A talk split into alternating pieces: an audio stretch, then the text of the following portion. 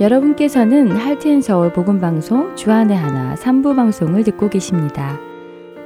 주안의 하나 3부에서는 지난 방송들 중에서 신앙에 도움이 될 만한 프로그램들을 모아서 다시 방송해 드리고 있습니다.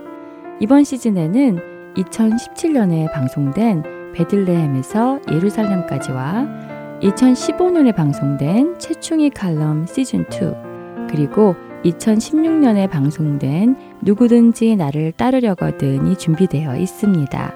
먼저 유병성 목사님께서 말씀해 주시는 베들레헴에서 예루살렘까지 이어드립니다.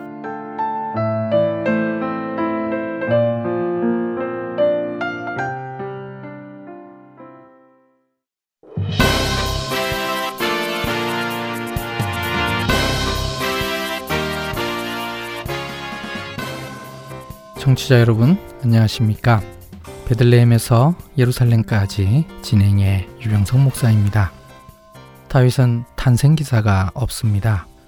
성경에 등장하는 동시에 사무엘 선지자에게 기름 부음 받았습니다. 이후 골리앗을 물리치는 특별함을 보였지만 이것이 오히려 사울의 시기를 불러 일으킵니다. 그로 인해 죽을 고비를 여러 번 넘기고 결국은 방랑 생활을 하게 되죠. 다윗과 비슷한 처지에 있는 환란당한 사람, 빚이 있는 사람, 마음이 원통한 사람들이 모여서 아들람에서 공동체를 시작하게 됩니다. 이 공동체를 이끌고 헤브론 남부 광야지대를 떠돌다가 가두왕 아기스의 보호 아래 시글락에서 머물게 되죠. 아말렉의 공격으로 시글락이 불타버리게 되고 다윗이 아말렉을 추격해 무찌르는 사이 사울은 블레셋과의 전쟁에서 전사하게 됩니다. 이후 여호와의 응답에 따라 헤브론으로 이주를 하고 유다 사람들이 나와서 그에게 기름을 붓고 왕으로 세웁니다. 비슷한 시기에 아브넬은 이스보셋을 데리고 마하나임에서 사울 왕국의 뒤를 잇습니다.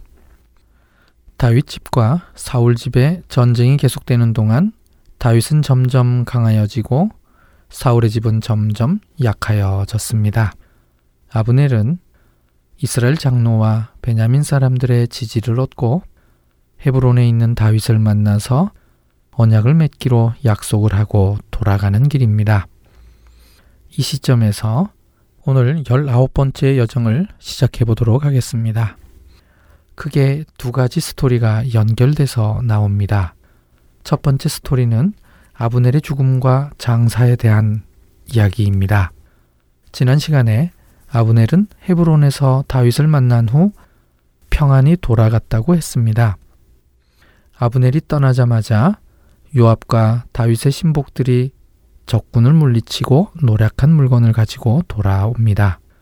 어디를 공격했는지는 전혀 언급이 없지만 돌아온 타이밍에 대해서는 분명하게 언급하고 있습니다. 3장 22절입니다. 아브넬은 이미 보냄을 받아 평안히 갔고 다윗과 함께 헤브론에 있지 아니한 때라. 아슬아슬한 시간 차이로 아브넬과 요압이 서로 만나지 못했습니다. 이때 헤브론에 있던 어떤 사람이 요압에게 아브넬이 다유당을 만나러 왔었고 왕은 그를 평안히 보냈다고 말해 줍니다. 지난주에 살펴본 사무엘하 3장 21절부터 22절, 23절 매 절마다 평안히 보냈다라는 말이 반복됩니다. 뭔가 저자의 의도가 엿보이는 부분입니다. 다윗은 평화, 요압은 잔인한 복수와 폭력이라는 대조적 구도가 더욱 강조되는 형태입니다. 몇몇 학자들은 다윗이 요압을 의도적으로 원정 보냈을 수도 있다고 생각합니다. 이미 아브넬과는 전령을 통해 소식을 전하고 있는 중이었으니 아브넬이 헤브론에 올 때쯤 요압을 원정 보내서 두 사람 사이에 불필요한 충돌을 피하게 하려 했다는 것입니다. 결국 요압은 아브넬이 다녀간 사실을 알게 되었고 다윗에게 항의합니다. 요압은 아브넬이 염탐하러 왔다는 말로 그에 대한 적대심을 드러냅니다.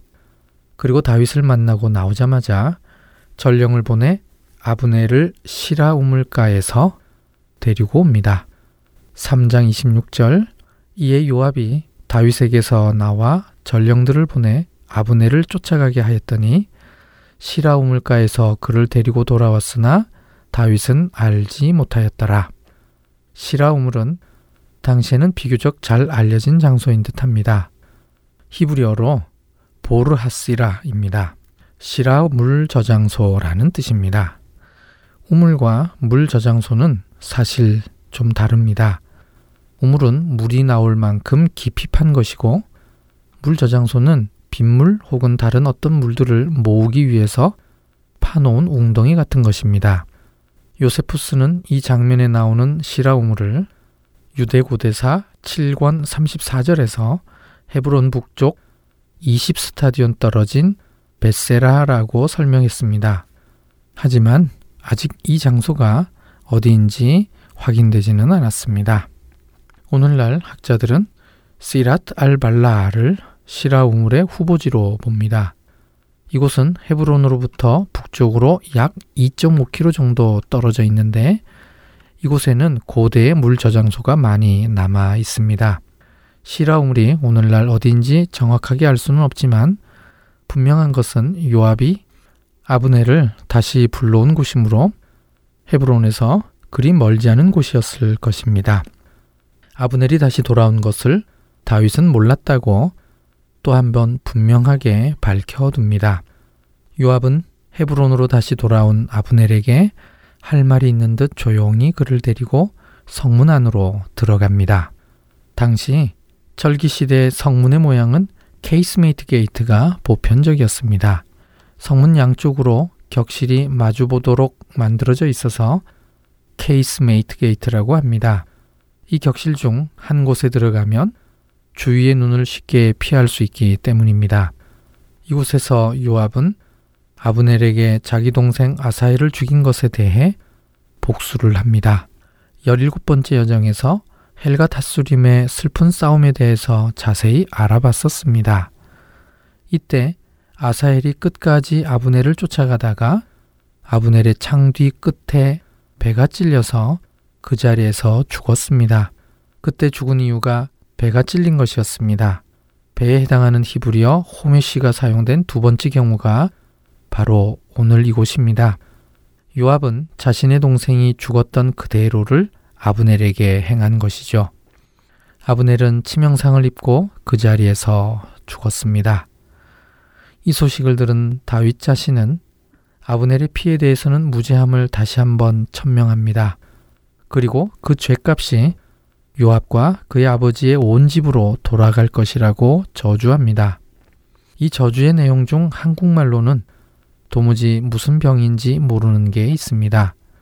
백탁병자는 히브리어로 자브입니다. 성경이 다른 곳에서는 이 단어를 유출병이라고 번역했습니다. 그리고 특이한 게 지팡이를 의지하는 자입니다. 이 부분에 해당하는 히브리어는 마흐직 바펠렉입니다. 직역하면 실, 폐에 붙들린 자입니다. 실을 감아놓는 작은 막대기를 말하는 실패입니다. 우리가 생각하는 지팡이는 분명히 아니죠. 이 저주의 의미는 직업을 못 구해서 여자들이 하는 실 만들고 옷감 만드는 일에 매달려 비루하게 살아가라는 뜻입니다. 사실 다윗이 요압에게 행한 처벌은 이게 다입니다. 분명 무고한 피를 흘렸으면 응당 처벌을 해야 하는 데에도 처벌하지 않았습니다. 이렇게 말로 저주하는 게 요압에 대한 처벌의 전부였습니다. 좀 이상하죠? 다윗이 왜 요압을 처벌하지 못했는지 그 이유를 한번 짚어보겠습니다. 첫 번째로는 사무엘하 3장 39절에 언급된 것처럼 아직 왕권이 미약해서 요압을 처벌하지 못했습니다. 둘째, 요압을 처벌하면 공범인 아비세도 같이 처벌해야 하는데 당장 이들을 대체할 만큼 믿을 만한 군사 전문가가 없기 때문입니다. 셋째, 요압은 동생에 대한 피를 복수했다고 주장하고 있습니다. 당시로는 이에 대해 마땅히 반박할 만큼 법치가 완성되지 못했기 때문입니다. 저는 이 세 가지를 다 염두에 두어야 한다고 생각합니다. 아브넬의 장례식에 요압도 참여합니다. 3장 31절 다윗이 요압과 및 자기와 함께 있는 모든 백성에게 이르되 너희는 옷을 찢고 굵은 배를 띠고 아브넬 앞에서 애도하라 하니라. 이 말은 다윗이 요압의 행위에 대해 어느 정도 묵인한 것으로 비칩니다. 요압의 입장에서는 동생의 피에 대한 복수를 한 것이라 생각하니 이 장례식에 참여한 것 같습니다. 다윗은 아브넬의 상여를 따라가 헤브론에 장사하고 아브넬의 무덤 앞에서 울며 애가를 지어 불렀습니다. 여기에 사용된 애가는 다윗이 사울을 위해 했던 죽은 자를 위한 슬픈 노래와 같은 단어인 키나입니다. 다윗이 애가를 부르고 난 후에는 아브넬의 죽음을 슬퍼하며 금시까지 했습니다. 그런데 그 다음 구절은 갑자기 앞의 상황과 잘 연결이 안 됩니다. 3장 36절 온 백성이 보고 기뻐하며 왕이 무슨 일을 하든지 무리가 다 기뻐하므로 지금은 기뻐할 때가 아니라 아브넬의 죽음을 애도하고 있을 때인데 좀 이상하죠? 히브리어를 직역하면 모든 백성이 알았고 그들의 눈에 좋았다. 왕이 하는 모든 일이 모든 백성들 눈에 좋았다입니다. 이제 백성들이 다윗이 그를 죽인 게 아니라는 것을 확실히 알았다는 뜻입니다. 아브넬이 살해당하는 사건을 통하여 요압은 폭력적이고 이와는 대조적으로 다윗은 평화적이다라는 사실이 다시 한번 분명하게 강조되었습니다. 다윗은 아브넬을 헤브론에 장사했는데 오늘날에도 그의 묘가 전해지고 있습니다. 아브라함과 사라가 묻혀 있는 막벨라 무덤 앞에 아브넬의 묘가 있습니다. 이어지는 두 번째 스토리도 살인 사건입니다. 사무엘 하 3장과 4장 사이에 얼마의 세월이 흘렀는지는 알 수 없습니다. 연달아 일어난 사건일 수도 있지만 실제로는 어느 정도 기간이 흘렀을 수 있음을 열어두어야 합니다. 이스보셋에게는 아브넬이 꼭 필요한 존재였습니다. 비록 두 사람 사이에 갈등이 있긴 했지만 군사적 문제를 해결하기 위해서는 절대적으로 필요한 사람이었죠. 이 아브넬이 죽었으니 이스보셋에게는 하늘이 무너지는 것과 같은 느낌이었을 것입니다. 이 상황에서 두 명의 군 지휘관을 소개합니다. 사무엘하 4장 2절 사울의 아들 이스보셋에게 군 지휘관 두 사람이 있으니 한 사람의 이름은 바하나요 한 사람의 이름은 레갑이라 베냐민 족속 부에롯 사람 림몬의 아들들이더라. 부에롯도 베냐민 지파에 속하였으니 이 두 사람은 그냥 일반 지휘관이라기보다는 사레이그두딤이라고 되어 있으니 특별부대 부대장으로 보는 것이 더 나을 듯합니다. 그두딤은 독립행동이 가능한 단독 부대를 일컫는 말입니다. 바하나와 레갑은 둘 다 부에롯 족속이라고 했습니다. 그리고 이들도 베냐민 지파라고 소속을 꼭 집어서 밝혔는데요. 왜냐하면 이들의 기원은 원래 이스라엘 백성이 아니라 처음에는 가나안 사람이었다가 베냐민에게 흡수된 사람들이기 때문입니다. 여호수아 9장 17절 이스라엘 자손이 행군하여 셋째 날에 그들의 여러 성읍들에 이르렀으니 그들의 성읍들은 기부온과 그비라와 부에롯과 기랏 여아림이라. 이 구절은 기본 거민들이 이스라엘 백성들에게 멀리서 온 것처럼 속여서 화친 조약을 맺은 후에 이들이 멀리서 온 게 아님을 알게 하는 장면입니다. 부에롯은 당시 기브온 사람들과 같이 길갈에 있는 여수아에게 와서 화친 조약을 맺은 족속 중의 하나입니다. 그런데 그 다음 구절이 그들에게 뭔가 특별한 사연이 있음을 시사해주고 있습니다. 4장 3절 일찍이 부에로 사람들이 기타임으로 도망하여 오늘까지 거기에 우거함이더라. 왜 부에로 사람들이 기타임으로 도망했는지 이유는 알 수 없지만 그들이 기타임으로 도망해서 본문의 사건이 있는 그 당시까지 살고 있었습니다. 이 수수께끼를 해결하기 위해서 참고하는 구절이 사무엘하 21장 1절에서 9절까지입니다. 3년 동안 큰 기근이 있어 다윗이 하나님께 묻습니다. 하나님께서 응답하시기를 사울이 기브온 사람들의 피를 흘렸기 때문이라고 답을 주시는데요. 기브온은 여호수아와 조약을 체결해서 멸하지 않기로 했던 족속인데 이들의 피를 흘리게 했으니 조약 위반이 되는 것입니다. 하지만 사울이 기브온 사람들을 죽인 사건에 대한 기록이 어디에도 없습니다. 유일하게 이 사건에 대한 실마리를 찾아볼 수 있는 곳이 오늘 본문입니다. 본문 내용 이면을 생각해 보면 사울이 기본 거민의 한 족속인 부에롯 사람들에게 위협을 가했을 가능성이 충분히 있습니다. 그러니 이들이 기따임으로 도망한 것이지요. 이것은 여호수아가 맺은 화친 조약을 어기는 행위인데다 만약 이 공격이 잔인한 공격이었다면 기본 사람들이 사울 집에 대한 원한을 왜 갖게 되었는지를 이해할 수 있게 됩니다. 부에롯은 히브리어로 두 개의 우물이라는 뜻이고 기타임은 히브리어로 기타임으로 발음되는데 두 개의 포도주 틀이라는 뜻입니다. 고대에는 이 두 이름은 흔히 지명으로 사용되었기에 어딘지 정확하게 알 수 있는 지명은 아닙니다. 단지 기타임은 성경에 한 군데 더 나옵니다. 느헤미야 11장 33절 하솔과 라마와 기타임과 베냐민 지파의 성읍 명단에 언급되었는데 라마와 연이어서 나옵니다. 이것으로 추정해 볼 때 라마와는 멀지 않은 가까운 곳에 있었던 것이 분명합니다. 어떤 학자는 기타임과 역대상 6장 69절에 나오는 가드림몬과 동일한 장소로 보기도 합니다. 왜냐하면 바하나와 레갑은 림몬의 아들이기 때문에 가드림몬과 기타임이 같은 장소일 수 있다고 생각한 것이지요.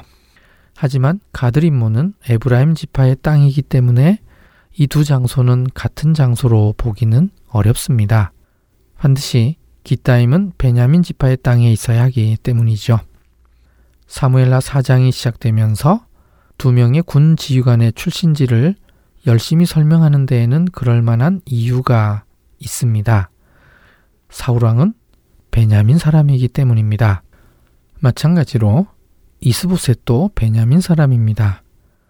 그런데 결국은 베냐민 사람에게 살해당했음을 보여주기 위함이죠.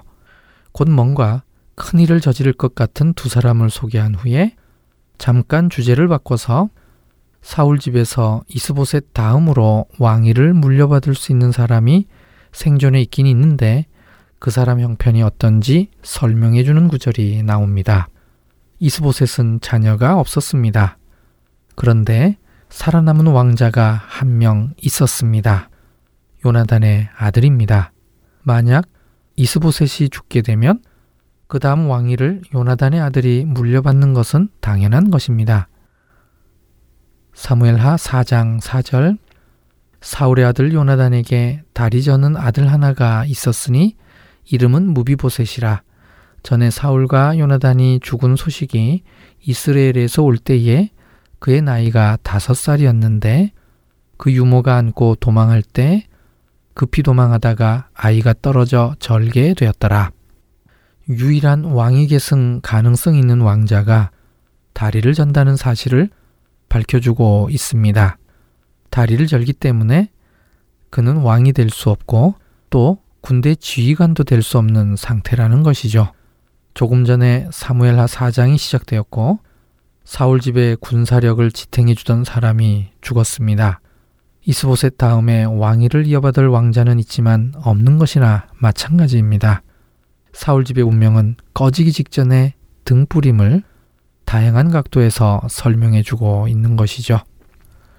지난 시간에는 다윗의 여섯 아들 명단이 갑자기 소개되었었습니다.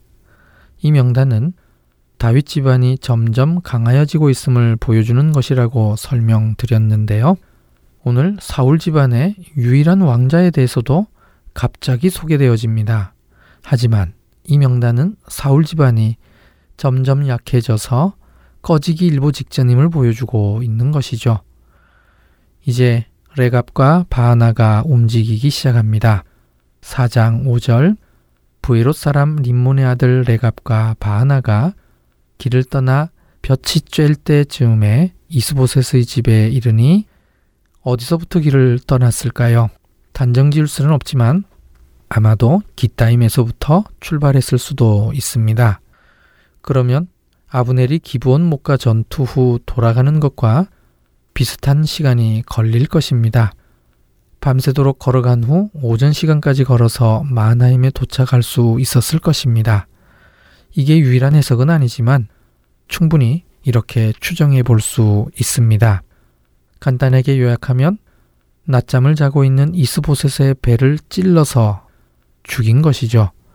배, 즉 호메시를 찔러서 그 자리에서 죽게 한 세 번째 사건입니다.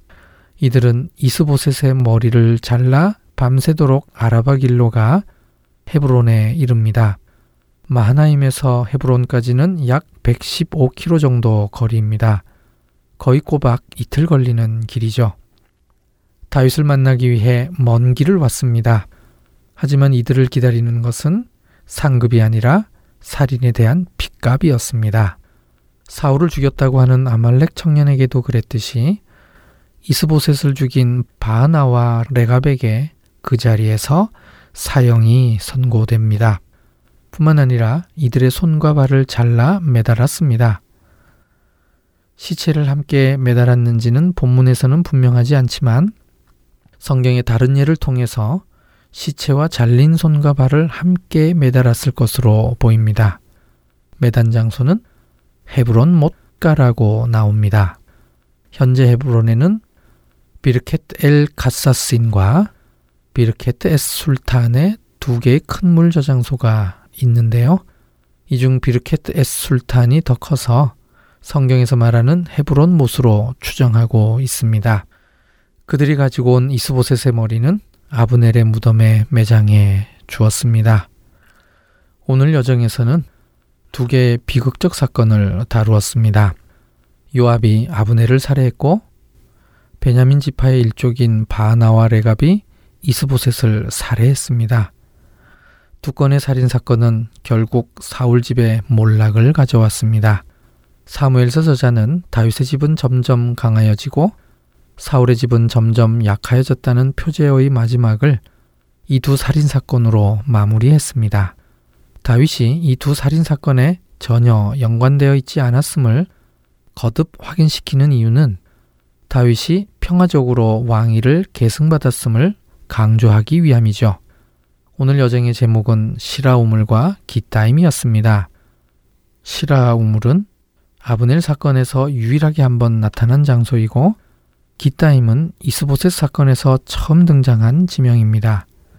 하지만 이 두 지명은 각각의 사건을 기억하게 해주는 특별한 장소이기에 오늘 제목으로 삼은 것이죠. 오늘은 여기까지입니다. 다음 시간에 사무엘하 5장 1절에서 16절 말씀으로 다시 뵙겠습니다. 안녕히 계십시오.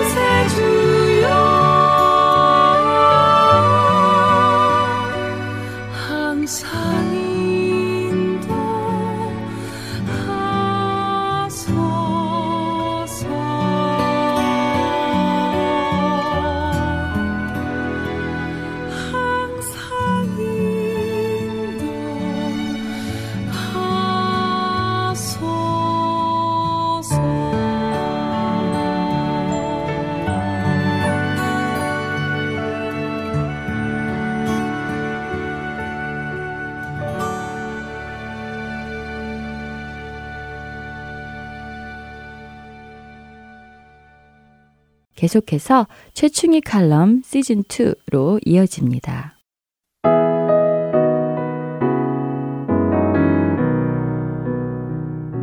대장님, 저희들 일 마치고 돌아왔습니다. 얼굴이 붉게 상기된 마귀며치 북적이며 대장마귀가 있는 어두컴컴한 방으로 들어섰습니다. 그래, 결과는 대장마귀는 어둠 속에서 날카로운 눈빛을 빛내며 낮은 목소리로 물었습니다. 대장님, 기뻐하십시오. 저희들 작전대로 일이 아주 잘 풀렸습니다. 그래. 어디 보고들을 들어볼까? 그때서야 대장마귀는 비스듬히 누워있던 몸을 일으켜 보고를 들을 채비를 합니다. 이에 대장 저희들이 이번에 맡은 소임은 엔도시에 있는 핀나라 교회였습니다. 요즘 그 교회가 직분자 선출 문제로 복잡한데요. 저희들이 가서 교인들의 마음에 오해와 불신을 심어주고 편가르기로 결판을 내고 왔지요. 아마 몇 주 후면 교회가 싸움박질로 아수라장이 되고 말 것입니다. 보고를 하는 마귀 얼굴이 의기양양 상기되어 있었습니다. 그래, 그거 잘 됐군. 그렇다고 너무 마음 놓지 말고 수시로 가서 감시하고 중동질하는 거 잊지 말아야 해.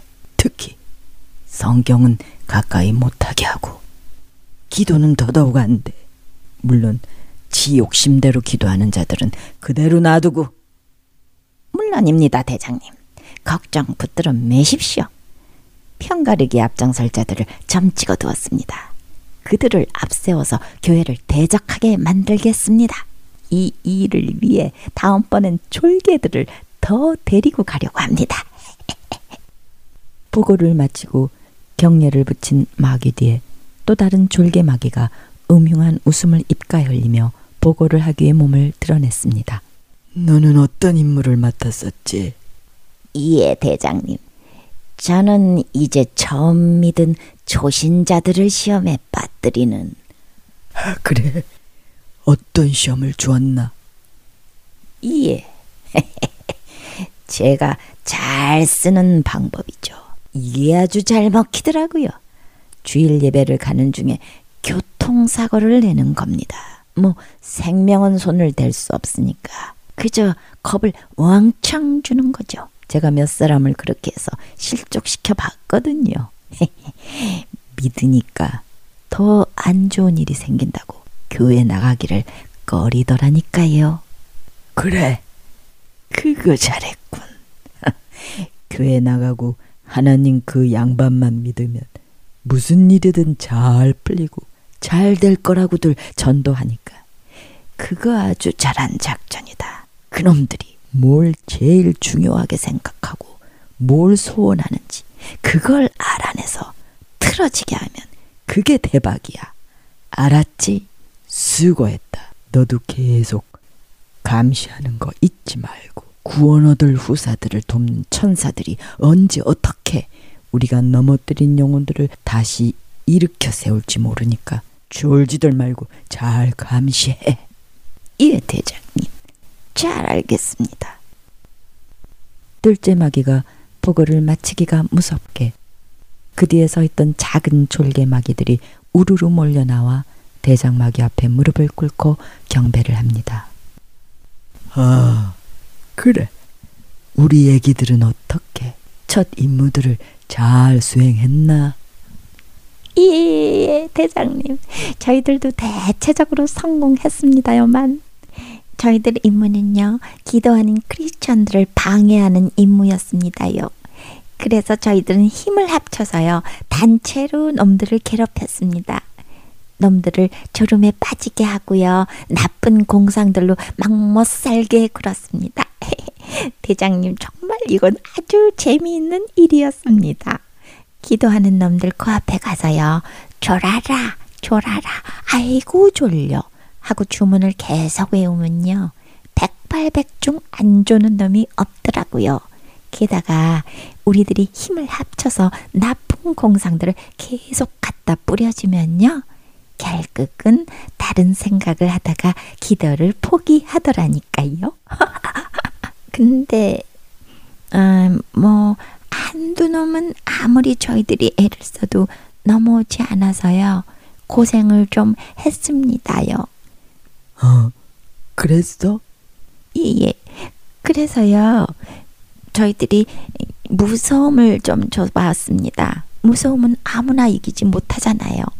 무서움에 지면 다시는 그 자리에 가서 혼자 기도할 수 없게 되지 않습니까요?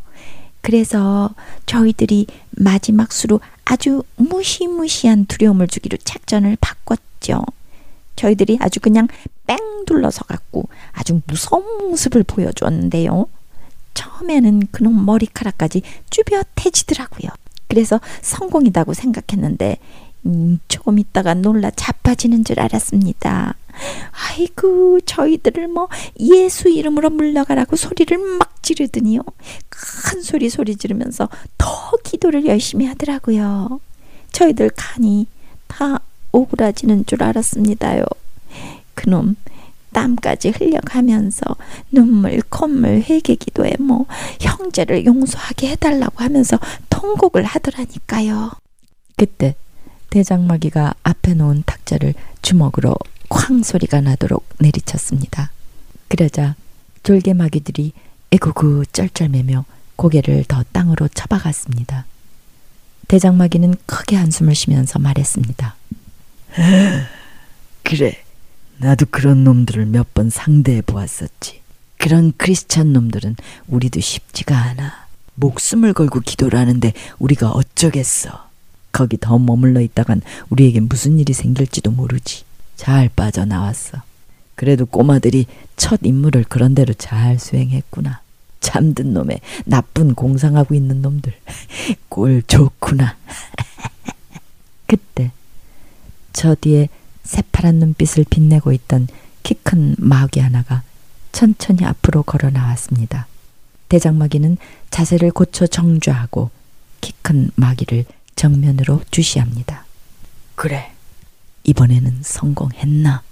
두 마귀의 분위기가 심상치 않자 다른 마귀들은 눈치를 살피며 뒤로 물러섭니다. 형님, 역시나 쉽지는 않더군요. 그랬겠지.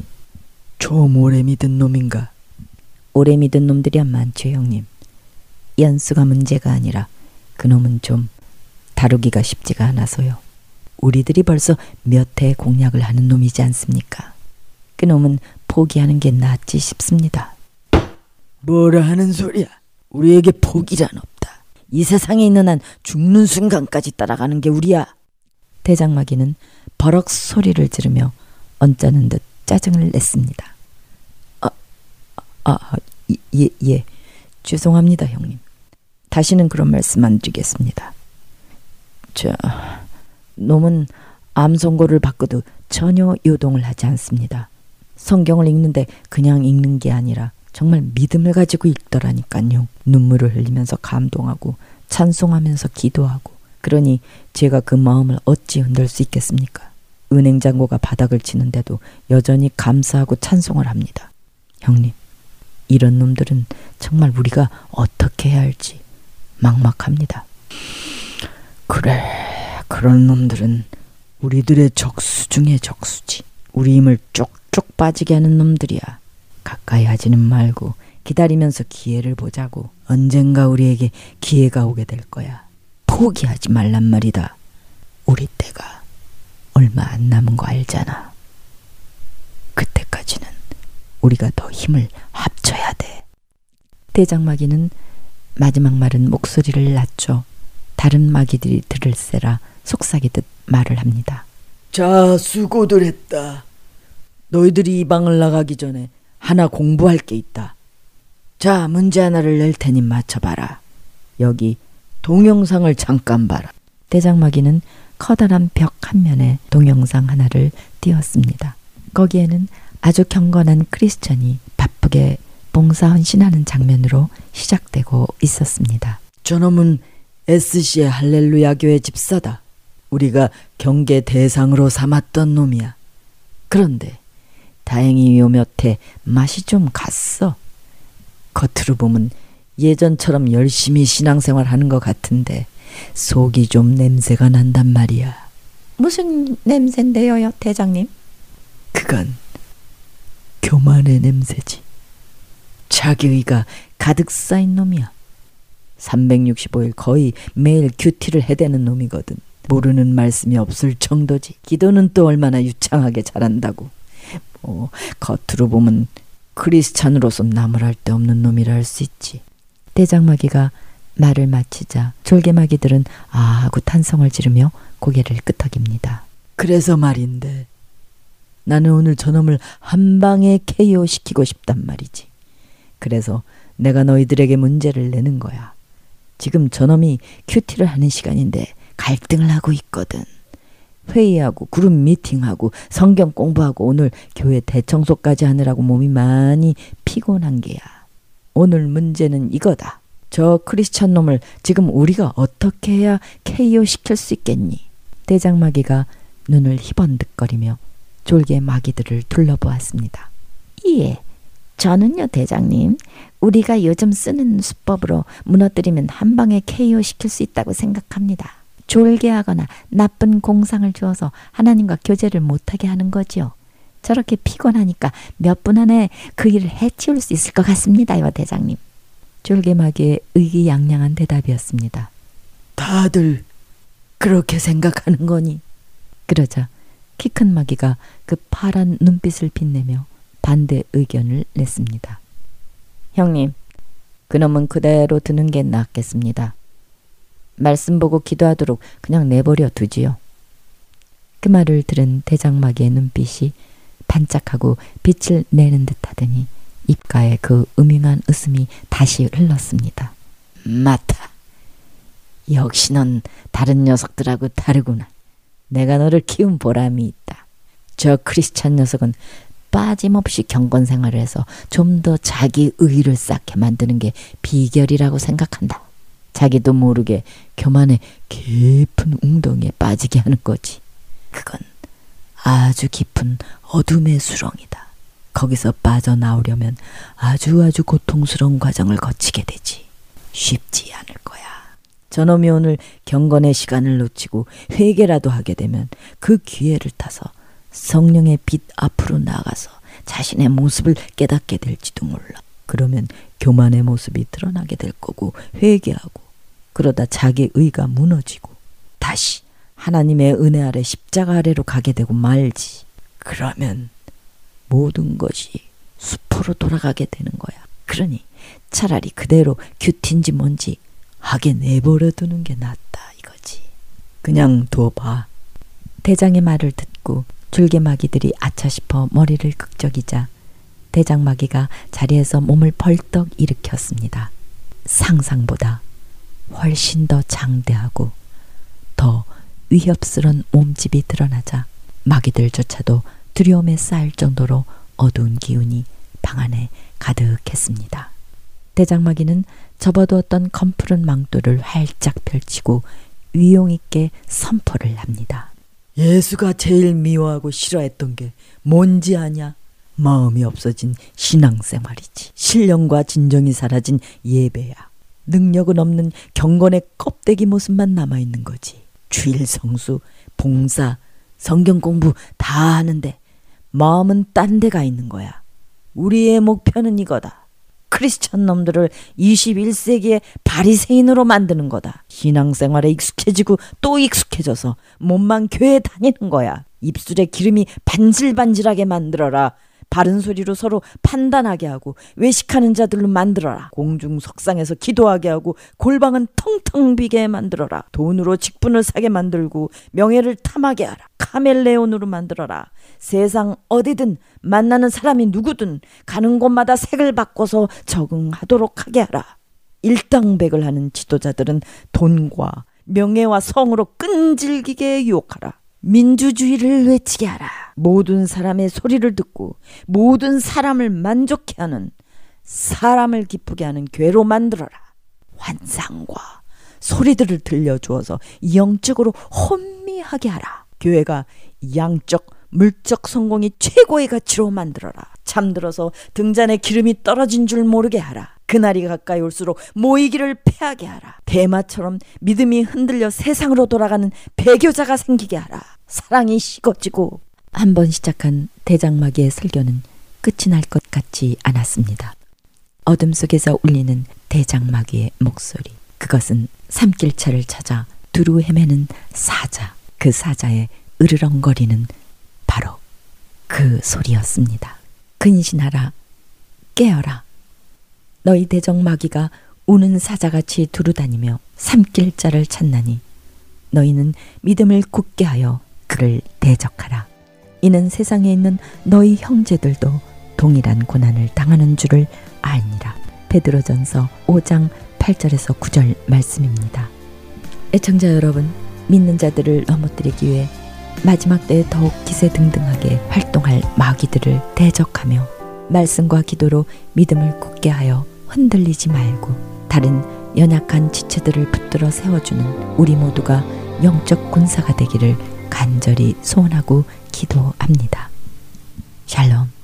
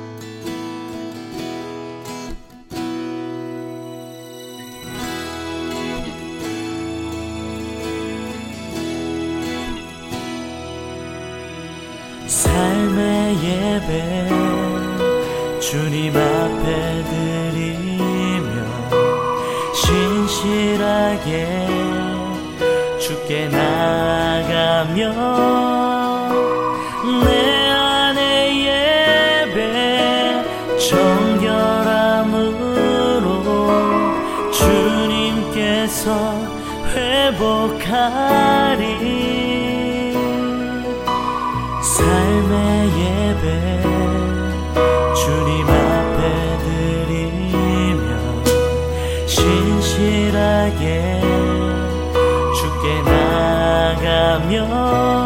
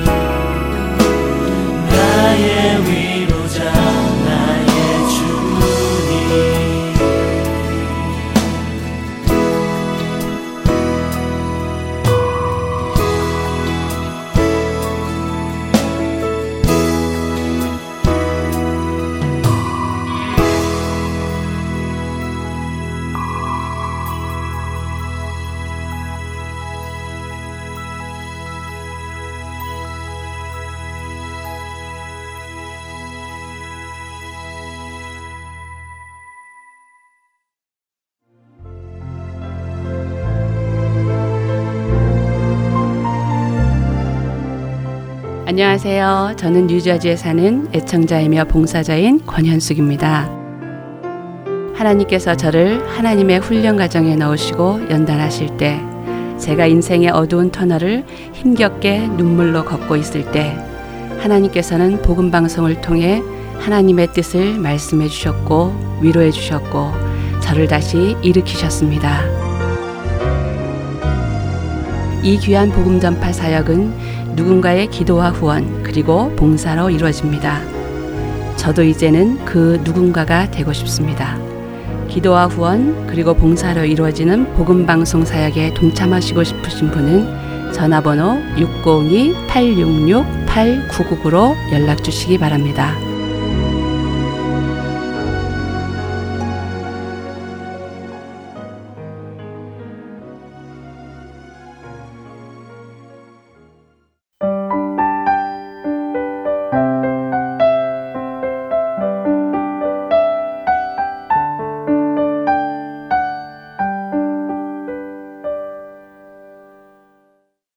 이어서 누구든지 나를 따르려거든 함께 들으시겠습니다.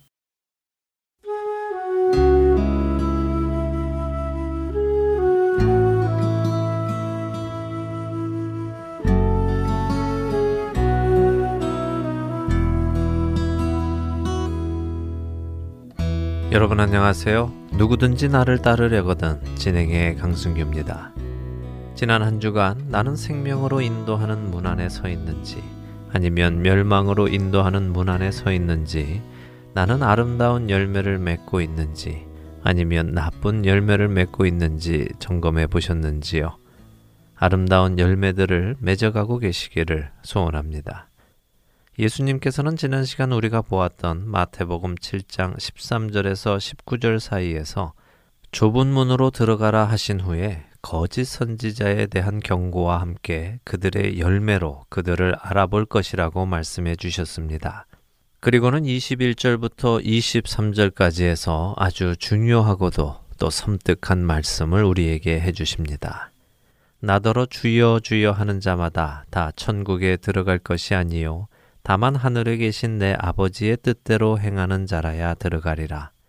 그날에 많은 사람이 나더러 이르되 주여 주여 우리가 주의 이름으로 선지자 노릇하며 주의 이름으로 귀신을 쫓아내며 주의 이름으로 많은 권능을 행하지 아니하였나이까 하리니 그때 내가 그들에게 밝히 말하되 내가 너희를 도무지 알지 못하니 불법을 행하는 자들아 내게서 떠나가라 하리라.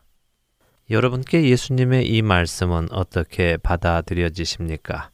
그냥 겁주시려고 지나가는 소리처럼 하시는 말씀이라고 생각이 되십니까? 그렇지 않습니다. 예수님의 이 말씀은 참으로 단호한 말씀입니다. 예수님은 그날에 분명 많은 사람들이 예수님을 찾아와 예수님을 주여라고 부를 것이라고 말씀하십니다. 그리고 그렇게 예수님을 주여라고 부르는 그 자들은 이 땅에서 예수님의 이름으로 예언을 했다고 주장하며 예수님의 이름으로 귀신을 쫓아내는 일도 하였다고 주장합니다. 그리고 그 이외에도 많은 권능을 예수님의 이름으로 행했다고 주장합니다. 예수님께서 해주신 이 비유를 잘 생각해 보면 이 말씀은 정말 끔찍하게 놀랄 만한 말씀입니다.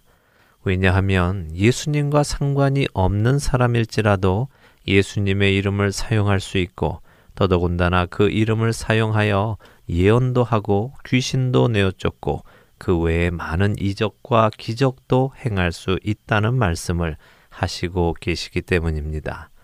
그렇기에 우리는 어떤 이들이 예수 그리스도의 이름으로 많은 기적과 이적을 행하면서도 동시에 나쁜 열매를 맺는 것을 볼 때 미혹되지 말아야 합니다.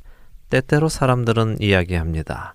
비록 저 사람이 하는 행동이 조금 이상하다 하더라도 이런 기적과 이적을 행하고 귀신을 내쫓을 수 있다는 것은 예수님의 능력으로 아니면 할 수 없는 것 아니야? 그러니까 믿어보자 라고요. 그러나 예수님은 이미 밝히 말씀해 주셨습니다. 예수님과 상관없는 사람들도 얼마든지 그렇게 할 수 있다는 것을 말입니다. 예수님은 그런 사람들에게 분명하고 똑똑한 어투로 이렇게 말씀하실 것이라고 하십니다. 내가 너희를 도무지 알지 못하니 불법을 행하는 자들아 내게서 떠나가라. 우리가 살고 있는 이 시대에도 곳곳에서 예수 그리스도의 이름을 사용하며 갖가지 이적과 기적을 행하는 사람들이 있습니다. 딱 들어맞는 예언을 하고 귀신을 내쫓는 일도 합니다. 이런 그들을 무엇으로 우리는 분별할 수 있습니까? 이미 지난 시간에 나누었던 대로 열매입니다. 우리는 열매로 그들을 분별할 수 있습니다. 부디 열매를 분별하여 거짓 선지자들에게 미혹되는 일이 없으시기를 소원합니다.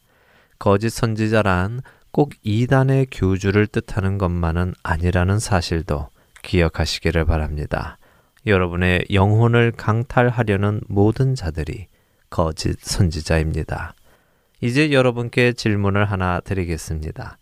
여러분은 스스로를 지혜롭다고 생각하십니까? 아니면 어리석다고 생각하십니까? 무엇으로 그것을 판단할 수 있을까요? 마태복음 7장 24절에서 27절을 함께 읽으며 예수님께서 말씀하시는 지혜로운 사람과 어리석은 사람의 차이를 알아보도록 하겠습니다. 그러므로 누구든지 나의 이 말을 듣고 행하는 자는 그 집을 반석 위에 지은 지혜로운 사람 같으리니 비가 내리고 창수가 나고 바람이 불어 그 집에 부딪히되 무너지지 아니하나니 이는 주추를 반석 위에 놓은 까닭이요 나의 이 말을 듣고 행하지 아니하는 자는 그 집을 모래 위에 지은 어리석은 사람 같으리니 비가 내리고 창수가 나고 바람이 불어 그 집에 부딪힘에 무너져 그 무너짐이 심하니라. 예수님께서는 지금껏 좁은 문과 넓은 문의 차이를 설명해 주셨고 우리를 넓은 문으로 인도하는 사람들의 특징인 나쁜 열매에 대해 설명을 해 주셨습니다. 그렇기에 그들이 이적과 기적을 보여준다 하더라도 미혹되지 말라고 설명을 해 주셨습니다. 그리고는 이제 지혜 있는 자와 어리석은 자를 구분해 주십니다. 지혜 있는 자는 어떤 사람입니까? 지혜 있는 자는 예수님의 이 말씀을 듣고 행하는 자입니다. 반대로 어리석은 자는 누구입니까? 예수님의 이 말을 듣고 행하지 아니하는 자입니다. 예수님의 말을 듣고 행하는 자와 행하지 않는 자의 차이가 곧 지혜로운 자와 어리석은 자의 차이입니다. 그렇다면 지혜로운 자에게는 어떤 일이 일어날까요? 지혜로운 자는 그 집을 반석 위에 지은 자와 같다고 하십니다. 그렇기에 비가 내리고 창수가 나고 바람이 불어 그 집에 부딪히게 되어도 집이 무너지지 아니한다고 하십니다. 그 이유는 주추를 반석 위에 놓았기 때문이지요. 그러나 어리석은 사람은 집을 모래 위에 지은 것 같아서 비가 내리고 창수가 나고 바람이 불어 그 집에 부딪힐 때 심하게 무너져 내릴 것이라고 말씀하십니다. 예수님의 예에서 우리는 우리의 신앙이 바로 이 집에 비유된다는 것을 알 수 있습니다. 그럼 예수님이 말씀하시는 비와 창수, 그리고 바람은 무엇을 의미하는 것일까요? 예수님이 말씀하시고 계신 이 산상수훈의 시작인 마태복음 5장 10절에서 12절에 예수님은 이런 말씀을 해 주십니다. 의를 위하여 박해를 받은 자는 복이 있나니 천국이 그들의 것임이라. 나로 말미암아 너희를 욕하고 박해하고 거짓으로 너희를 거슬러 모든 악한 말을 할 때에는 너희에게 복이 있나니 기뻐하고 즐거워하라. 하늘에서 너희의 상이 큼이라. 너희 전에 있던 선지자들도 이같이 박해하였느니라. 예수님께서는 의를 위해 박해를 받는 자들에 대해 설명을 해 주십니다. 예수 그리스도로 말미암아 사람들이 욕을 하고 핍박하고 거짓말로 온갖 악담과 누명을 씌울 것을 말씀하십니다. 그리스도를 따르는 사람들에게 오는 비와 창수 그리고 바람은 바로 이런 핍박을 의미하는 것입니다.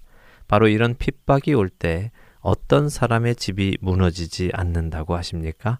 어떻게 집을 지은 사람이 이 핍박을 견디어 낼 수 있다고 말씀하고 계십니까? 바로 지혜로운 자, 말씀을 듣고 행하는 자, 반석 위에 집을 지은 자입니다.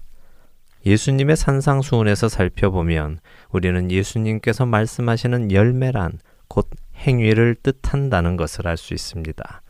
좋은 나무가 아름다운 열매를 맺는다는 것은 좋은 성도는 예수님의 이 말씀을 듣고 행하는 사람이라는 의미입니다.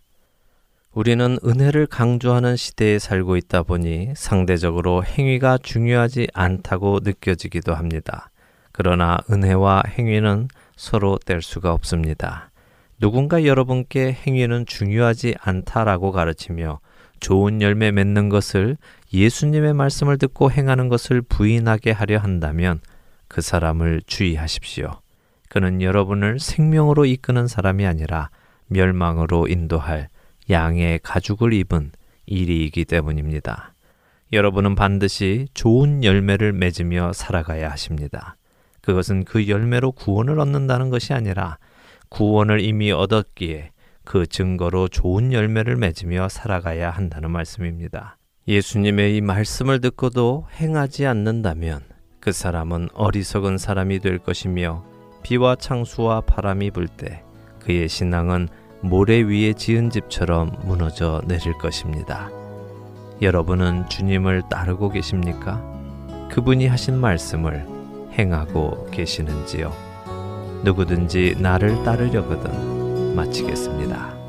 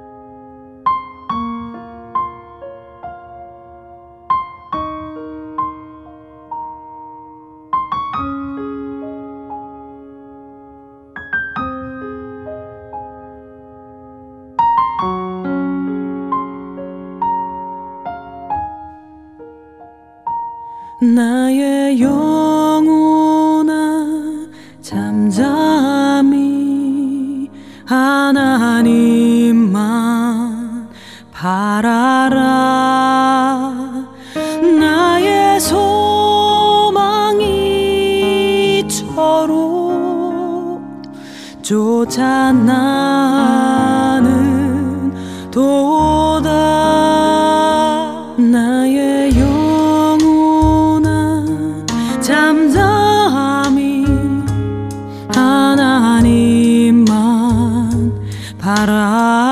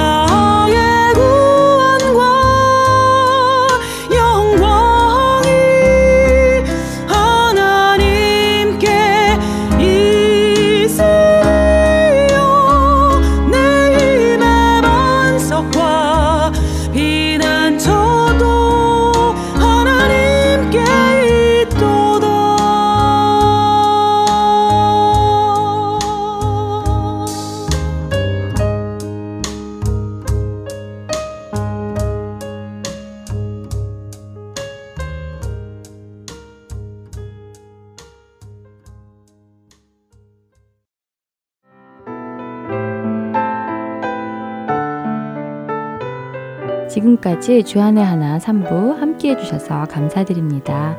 방송들을 더 듣고 싶으신 분들은 홈페이지 www.heartandsoul.org에서 특별 방송을 클릭하셔서 들으실 수 있습니다.